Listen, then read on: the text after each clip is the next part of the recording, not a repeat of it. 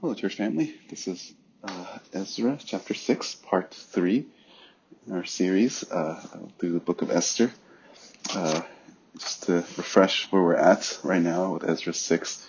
Um, Ezra 6, they, they began, the chapter began by um, basically the Jews giving the order to the Persians to go find Cyrus's decree, the decree that allowed them to be able to assemble and uh, work on the temple uh, because the Persians and the adversaries of the Jews were against them. And then they said, no, what we're doing is actually legal. Usually find the document. And surprisingly, they did. They went out, they looked for it, they found it. And then when they found it, they read it and they realized, okay, uh, we need to do this. We actually need to submit uh, to the decrees of uh, helping the Jews uh, fulfill their their their building project. Um, and we talked about how, uh, for us this week, for us to just contemplate and think about how we have a renewed worship. Uh, how do we keep uh, growing in faithfulness, especially when it's hard to hold on at times? And this chapter gives us lessons on how we continue to uh, to endure, even in during strange times. And yesterday, uh, we talked about first we first and foremost we need to listen to God, uh, whether it's through the preaching of God's word or the reading of Scripture um, we need to be able to know and discern what God's word has to say if we want to honor Him. Um, God's word is really the thing that's going to refresh us every single day. Um, I've always encouraged people that uh, every Christian at some point should read through the Bible at least once. Um, I mean, atheists and non-Christians, they they can do it. They can force themselves to be able to read through the Bible and critique it. And as Christians, we have a new birth. We have a, a new desire, so we should keep um, we should keep wanting to learn and read and reread the Bible over and over again. Uh, we do this with movies, we do this with uh, other literature, and uh, if we could do it with those things, and we claim to be lovers of God, we should be able to read through the Bible without any hesitancy. Um, and you know, part of that is the desire. We need to listen to God's word, and that's what gives us a refreshed um, renewal to worship uh, Him every single day. And today we're going to look at two points. We're going to look at how we need to obey God's word and also worship God. Um, first, we obey God.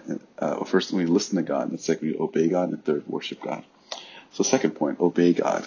Uh, we see in uh, verse 13, after they completed everything, uh, starting from verse 19, then Tattenai, the governor of the province beyond the river, Shethar-bozenai, and their colleagues carried out the decree with all diligence, just as King Darius had sent the elders of the Jews were successful in building through the prophecy, prophesying of Haggai and the prophets of Zechariah the son of Iddo.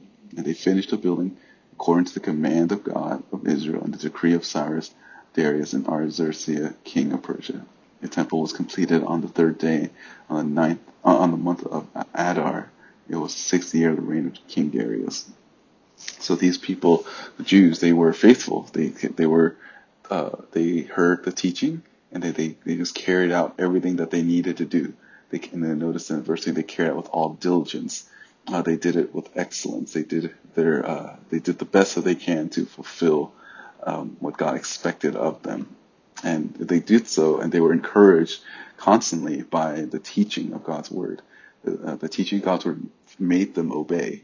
Uh, Israel built according to scriptures and the decree of Cyrus, and obeying uh, took a while to complete. Uh, it took time. I mean, again, the page of scripture doesn't do us justice in understanding the scope of how long this took, but this whole thing took about 20 something years to finish. Um, it was not something that, you know, our day we have like construction workers and machines that help us build things and, you know, build things in a matter of uh, months or, or maybe several years, but you know, this took 20 something years to finish from start to end and even with the, um, the halt in the middle so this is something that they've been looking forward to. And you just have to imagine if you were a child, uh, by the time you're middle age, that's when it's done. And, you know, sometimes obedience uh, takes time. It takes time to complete the work of the Lord. And persistency is, in order for it to, for us to be persistent in the faith, need to be faithful. It requires faithfulness. Uh, obeying is not something for a moment, but a lifetime endeavor. And as you grow in your obedience, in your, uh, in your knowledge of God's word, you'll grow in your obedience. And as you grow in your uh, knowledge and your obedience, you'll actually be more like Christ. And this is what the New Testament means when it says that we need to abide with Christ. It means that we um, we not, uh, we draw close to the Lord, we start living and acting like the Lord, and then that way we start looking like the Lord. Uh, we we know uh, what Christ expects of us through the teaching of His Word, and that's what makes us more like Him. John chapter three, uh, verse thirty-six, it says, uh, "He who believes in the Son has eternal life, but he, he who does not obey the Son will not see life, but the wrath of God abides on him." So much like the parallels, if you abide in the Lord, if you're faithful to Him, then you will look like Him. But if you are rejecting Him, then the, the wrath of God abides on you. Um, so there's really just the two courses of our life. Are we, are we drawing close to the Lord through our understanding of Scripture and in our practice of God's Word, or are we um, rejecting God's Word and, and abiding in His wrath? There has to be understanding that as Christians, this is a this is a lifelong endeavor. Uh, there are no shortcuts to godliness or sanctification.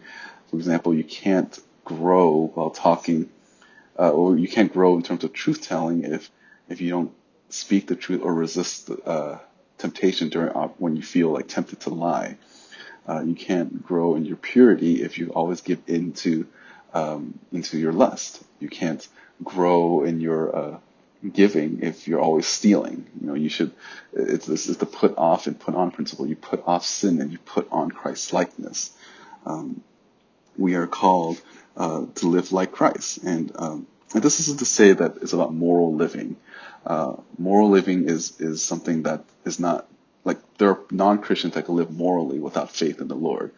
Uh, obedience is evidence of faith. Uh, obedience is it's, it's evidence of faith, but um, obedience doesn't produce faith. Let me say again. Obedience is evidence of faith, but obedience doesn't produce faith. Um, your faithfulness to the Lord must be driven because of your knowledge of who He is and, and out of a love for him, then you, um, out of a love of what you know about him, you live according to scripture. Um, Matthew 5, uh, 29, this is during the persecution, uh, and, you know, the, the apostles were being charged not to preach the gospel, uh, but they obeyed the Lord. They said, uh, Peter said, and the apostles answered, but we must obey God rather than man. Um, the God of our fathers raised up Jesus, whom you have put to death by, by hanging him on a cross. He is the one whom God exalted to the right hand as a prince and savior to grant repentance to Israel and forgiveness of sin. And we are the witnesses of these things. And so is the Holy Spirit whom God has given to those who obey him. The obedience is a crucial part of the Christian life. I think in our time, we sometimes, I think especially in our church and Reformed churches, uh, we tend to attacked, subtly attack um, or abuse the grace of God. We think because uh, uh, we think because um, uh, we're free from the bondage of sin, that means we're free to do whatever we want. Uh, no, being free from bondage of sin means that you can say no to sin, not that you can now live in sin as much as you like. Um, Romans 6, uh, uh, verse 12, therefore do not let sin reign in your mortal body so that you must obey its lusts and do not go on presenting the members of your body to, uh, to sin as instruments of unrighteousness, but present yourself to God as those alive from the dead, and your members as instruments of righteousness to God. Um, and that's speaking in the positive. That um, you know, we call these are things that we must do. Uh, Galatians chapter five, verse seven. It says, uh, you, uh, you know, this Paul um, critiquing the uh, or rebuking the Galatian church. Uh, and he tells them, "You are running well. Who hindered you from obeying the truth? This persecution did not come from him who called you. A little leaven leavens the whole lump of dough. I have confidence in this, in you, in I have confidence in you, in the Lord, that you will adopt no other view, but the one who is disturbing you will bear his judgment, whoever he is. But I, brethren, if I still preach circumcision, why am I being persecuted? Then the stumbling block of the cross has been abolished. I wish that those who are troubling you were even mutilated themselves. And then jumping down a few verses, uh, that's when they start, uh, Paul started making the contrast between walking in the flesh and walking in the spirit. And he started listing all the things that walking in the flesh are, what they look like, and they contrast with those that's walking in the spirit. Those that are walking in the spirit will be obedient and faithful to the Lord. One last passage in Second Thessalonians uh, chapter 3, verse 14. If anyone does not obey our instruction in this matter, take special note that of that person and do not associate with them so that they so that he'll be put to shame. Um, you know, this is Paul telling uh, the Thessalonica that okay, you need to be able to discern those who are not obeying the Lord. Because the reason why they're not obeying the Lord is because they're not worshippers of the Lord. Uh, part of uh, for you and I, if we want to renew, if we have a, if we want a, a to have our hearts renewed uh, to worship Him daily, is that we need to apply God's word daily. You need to devote your life to doing God's word, whether it's ministry, whether it's personal, whatever your personal life, your public life, whether it's raising your kids or um, or even being a kid. Um, whatever you do, you must do it uh, for the Lord. Um, you must do it in obedience to God. Everything has God's word has to be your base before you do anything well, and that's how you keep growing in your affection. The more you obey God's word, the more desire you have for the Lord, and the more desire you have the Lord, the more you obey the Lord. So this has this um, uh, com- compounding effect in your in your in your walk with Christ if you obey the Lord. So uh, let me ask you this, just for us, for food for thought. For now, this question you can ask yourself: How are you doing in terms of applying the word today? Um, you've heard messages on Sunday, you hear um, different podcasts, you hear whatever, like we're reading God's word. How are you applying the things that you've learned? Um, and how you apply, and the reason why you apply is because you love the Lord, and out of that love, you go and you do, you obey God. So that's obeying the Lord. Uh, next, how do we have a renewed worship with the Lord every day? We worship God. Uh, going back to Ezra chapter 6, verse 16 and 18, it says, it says this, And the sons of Israel, the priests, the Levites, and the rest of the exiles celebrate the dedication of this house of God with joy. They offer for the dedication of this temple of God a hundred bulls, two hundred rams, four hundred lambs, and as and as a sin offering for all Israel, twelve male goats corresponding to the number of tribes of Israel and they appointed the priests to their division and the Levites in their orders for the service of God in Jerusalem, as is written in the book of Moses. Uh, this was a very bloody endeavor. They were sacrificing a whole bunch of animals, uh, both as a thankfulness to the Lord, a dedication to Him for what He has done for Israel. And at the same time, it says here in verse uh, 16, 17 that like they're also doing it out of um, they're also sacrificing animals to atone for their own sins.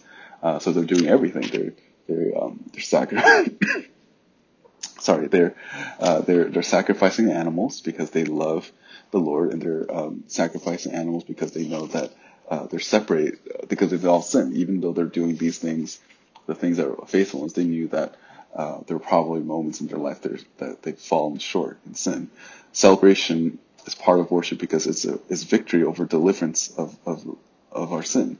Um, and they gave the best to the Lord. Um, and, and, the reason why they gave their best to the Lord is because they have a devotion to Him. Um, they did everything right according to the, all the ceremonial laws and sacrificial laws in, in, in, Leviticus and Deuteronomy, and they did it because uh, that's what the Lord instructed them. It said that they did it from the book of Moses. That they read it, they understood it, and they did exactly what God wanted him wanted them to do. And again, it's the reason why they did it exactly the way that they uh, that God instructed is because they loved the Lord. And we see this all the way, we see the contrast of this in, back in Genesis when Cain and Abel, I think I made this reference before. The reason why Cain's Abel was uh, not acceptable wasn't because God didn't like fruit, it was because God expected to be worshipped a certain way that if you wanted to uh, sacrifice him, it has to be an animal sacrifice. And Cain didn't want to do that. He, it's like, well, he was a, he's a, he he was a farmer of fruit. How would he have gotten animals? Like, well, he could trade. He could just give some of the fruits to his brother, and brother give, would give, simply give him another animal. But Cain had no desire for that. He did not want to. He didn't care about the Lord. He didn't care what the Lord wanted. That's why he offered a, a sacrifice that, that wasn't pleasing to him. And we knew, and we know that Cain has this cavalier attitude because right after he killed Cain, God asked him, "Hey, what happened to your brother?" And he just said, "It was like he didn't have any fear. He just like, like, well, am I, am I my brother's keeper?" Um, see, our heart for the Lord will, it will reveal itself in the way that we worship the Lord, in the way that we care about, uh, uh, you know, studying God's word and the preaching of God's word. It's a reflection of what we think about the Lord. God has always cared about the heart of the individual more than the actual thing that we do externally. Uh, 1 Samuel 15:22. Uh, Samuel, in his rebuke of Saul for um, doing the right sacrifice, but the wrong person do it. And the reason why Saul did it is because he didn't have a reverence for God. Uh, 1 Samuel 15:22 said Samuel said, "Has the Lord has the Lord as much delight in burnt offerings and sacrifices as in obeying the voice of the Lord? Behold, to obey is better than sacrifice, and to heed than the fat of rams." Um, God does not care about what you do for him because he actually doesn't need those sacrifices. When, what we do or don't do for the Lord is just a reflection of what's inside our own hearts. Um, that's a very, and that, you know, it could be a very dangerous thing to, to use out external things because you can lie with your actions, but you cannot lie with your heart because the Lord sees both. Uh, he cares more about what's going on in your own heart.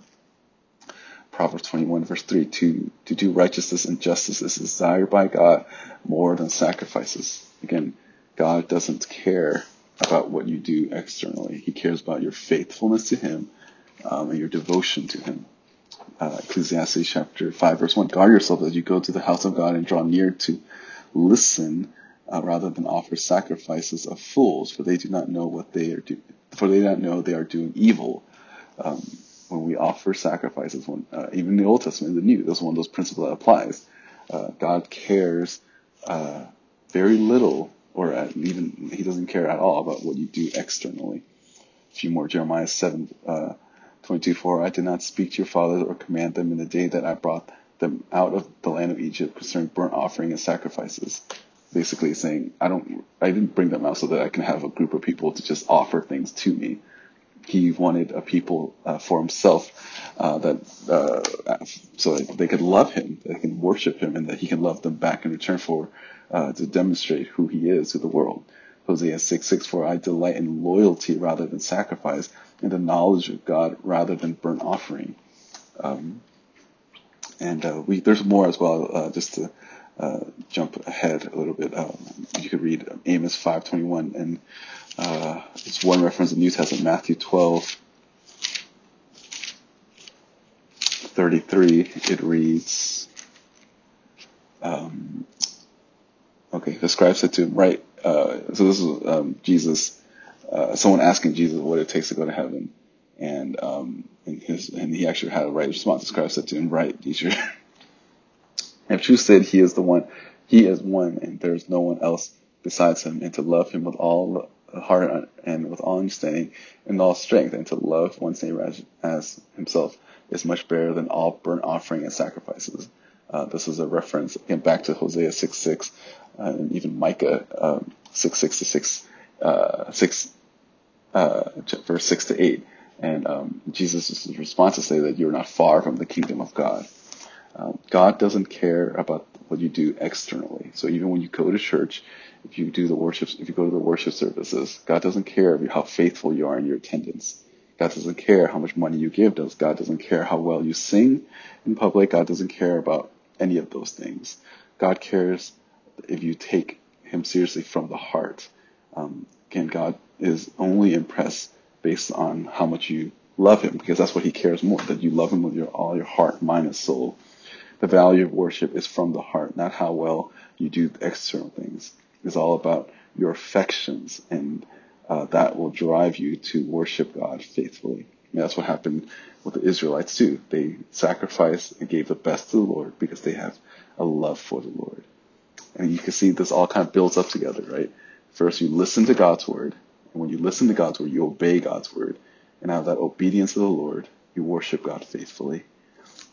So for today, uh, you know, the two questions you get to ask yourself um, how are you in terms of applying God's word? And do you give your best to the Lord in the sense of your own heart? Do you love Him when you enter the uh, time of worshiping corporately with Him? Do you love Him uh, from the heart and not from just external things to try to sear your own conscience or anything like that? So uh, that's it for today. Um, tomorrow we're going to close our uh, series, not series, but our, we'll close this chapter with the last point, and that's to worship God um, oh, sorry, not worship God, trust God.